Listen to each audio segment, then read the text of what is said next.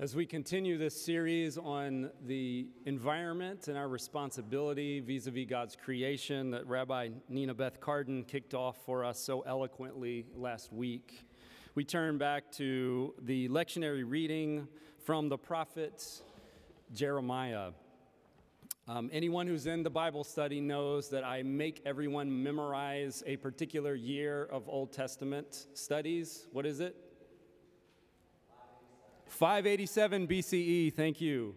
Um, one of the most important dates in the history of Israel when the temple is sacked and the uh, king, the monarchy, and the smiths and those who are part of the establishment are carried away into exile for Babylon, initiating a theological crisis in the life of the people of God. Listen now for a word from God to the church this day. These are the words of the letter that the prophet Jeremiah sent from Jerusalem to the remaining elders among the exiles, and to the priests, the prophets, and all the people whom Nebuchadnezzar had taken into exile from Jerusalem to Babylon.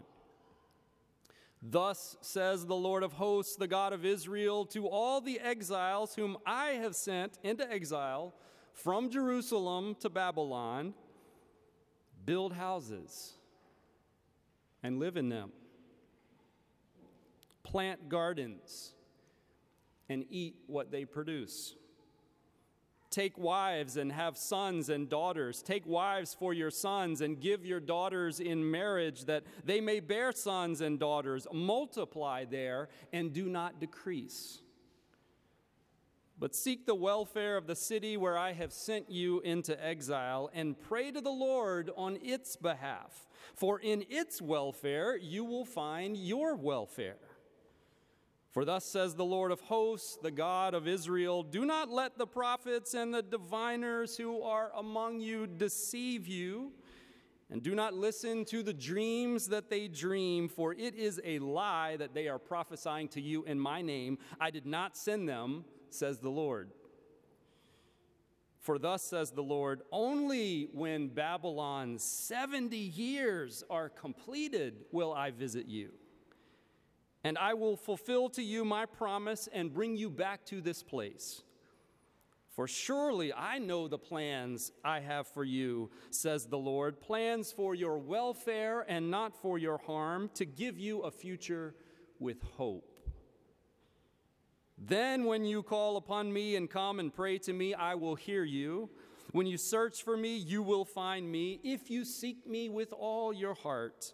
I will let you find me, says the Lord, and I will restore your fortunes and gather you from all the nations and all the places where I have driven you, says the Lord, and I will bring you back to the place from which I sent you into exile. Hear what the Spirit is saying to the church. Please pray with me.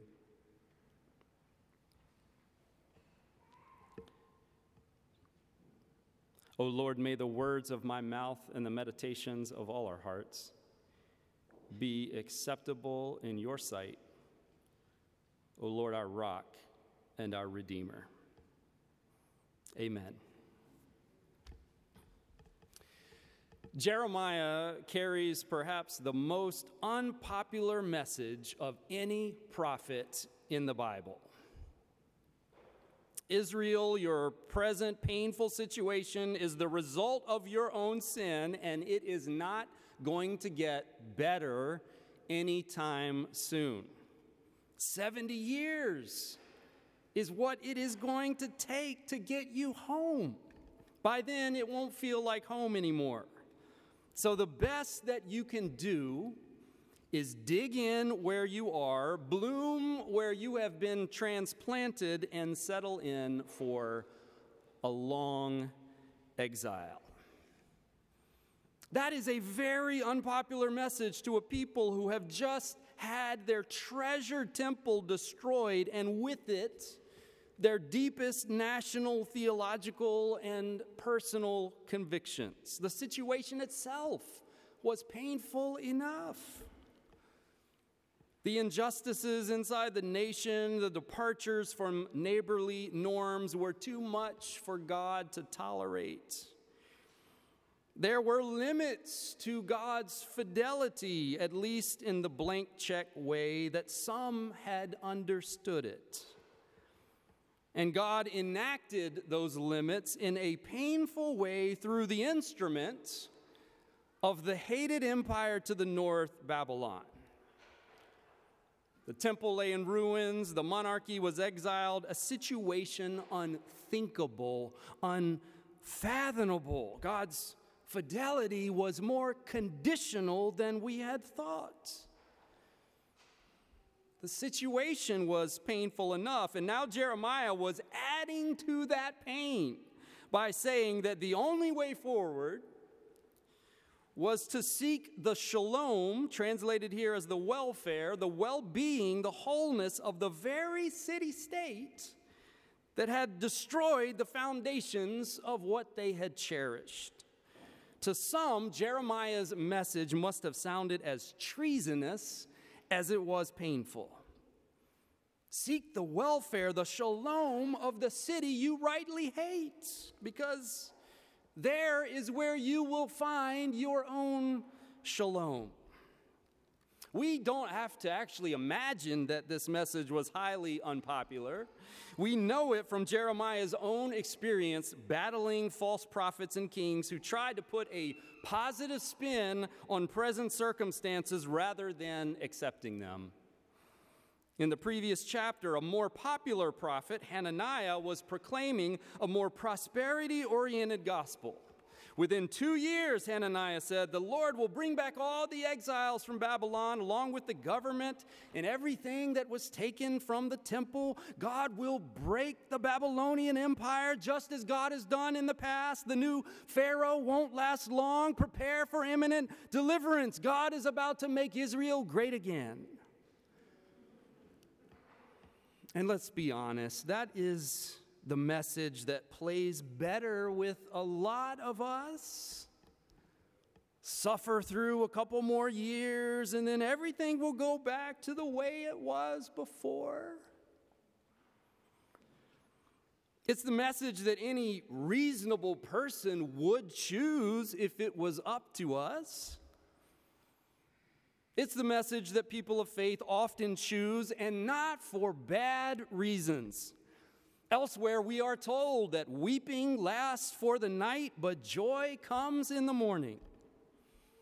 Elsewhere, we are told that there's a time for everything, and your current predicament is just a fleeting moment in time.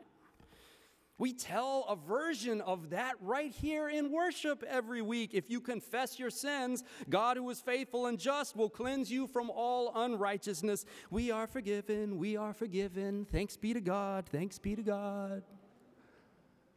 Jeremiah says, Nope. You're going to be here for a while. Get comfortable in your discomfort get situated in a land you didn't choose. Some kinds of pain have to deepen before they begin to alleviate. We prefer Hananiah's prophecy to that of Jeremiah. This won't last long. It's not all that bad. Don't listen to the people who tell you that it's worse than what you first thought. We prefer Hananiah's prophecy, I think, because we live in a culture that has a very low tolerance for pain. We like our drugs, over $100 billion spent each year on the illicit ones. We like our TV preachers pushing the prosperity gospel that God rewards you here and now in a quid pro quo kind of way. You do for God, God will do for you. And if we are honest, sometimes we treat church this way. We long for this place to help us escape what's going on in the world, a sanctuary from all the pain. I've heard people talk about going to church to, quote, get my weekly fix so I can get through the week. Whew. If that's what church is about, that makes me just another drug pusher, pushing spiritual heroin instead of the powdered stuff. Jeremiah is living through a time when this very human desire to avoid pain is partly what led the nation to where it is. The desire to make my own comfort and enjoyment the focus at the expense of others' comfort and security always comes with some kind of a cost for somebody else. For Israel, it came with a cost to the poor, the oppressed, and the social contract itself, and the temple establishment, according to Jeremiah. Some in the religious leadership conspired to keep Israel from avoiding this truth. We prefer Hananiah to Jeremiah. We prefer the two year exile plan to the one that lasts for 70. We prefer people who tell us that we can have more for less, that less immediate pain is always better for us. It is the prophecy that our nation has chosen too often in recent years about a whole host of issues, inclusive of, but not limited to, the environmental ones the earth can't really be warming all that much. The predictions are overblown or uncertain. We really don't have to stop our addiction to fossil fuels. Technology will solve all of our problems for us. No sacrifices will be required. Or how about this one? Racism has really been overcome as soon as we elected a black president. Our work is over and done. No reparative work is required from us. No more affirmative action. No more voting rights concerns. We're done. We're all equal now. Or how about this one? Social Security isn't in trouble, and neither is the church for that matter. We can just keep spending or keep behaving or keep acting like we've always acted in the past.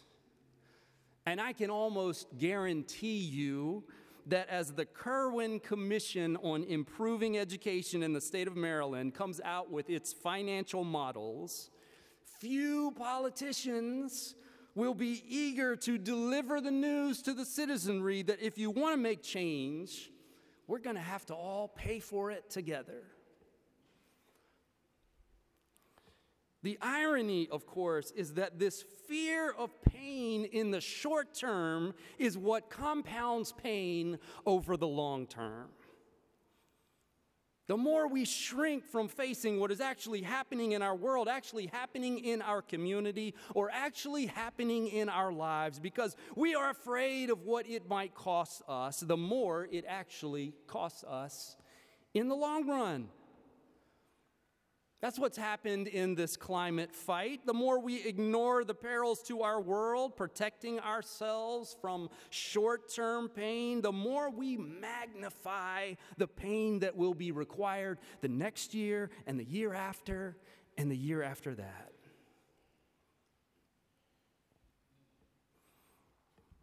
But here's the good news the good news is that Jeremiah's message is the most honest one that leads to life. Dig into the painful place where our ancestors dropped us or where most of us had a hand in constructing. That painful place that can't be fixed with saviors or scapegoats, but can only be addressed by a community willing to face the challenges of our contemporary situation without fear of what it will require from us together. It's like what Rabbi Edwin Friedman said in his book on leadership in the age of the quick fix there is no way out of a chronically painful condition, except by being willing to go through a temporarily more acutely painful phase. If you want to change your community, the global environmental crisis, or just your own life, sometimes things have to get harder before they get easier.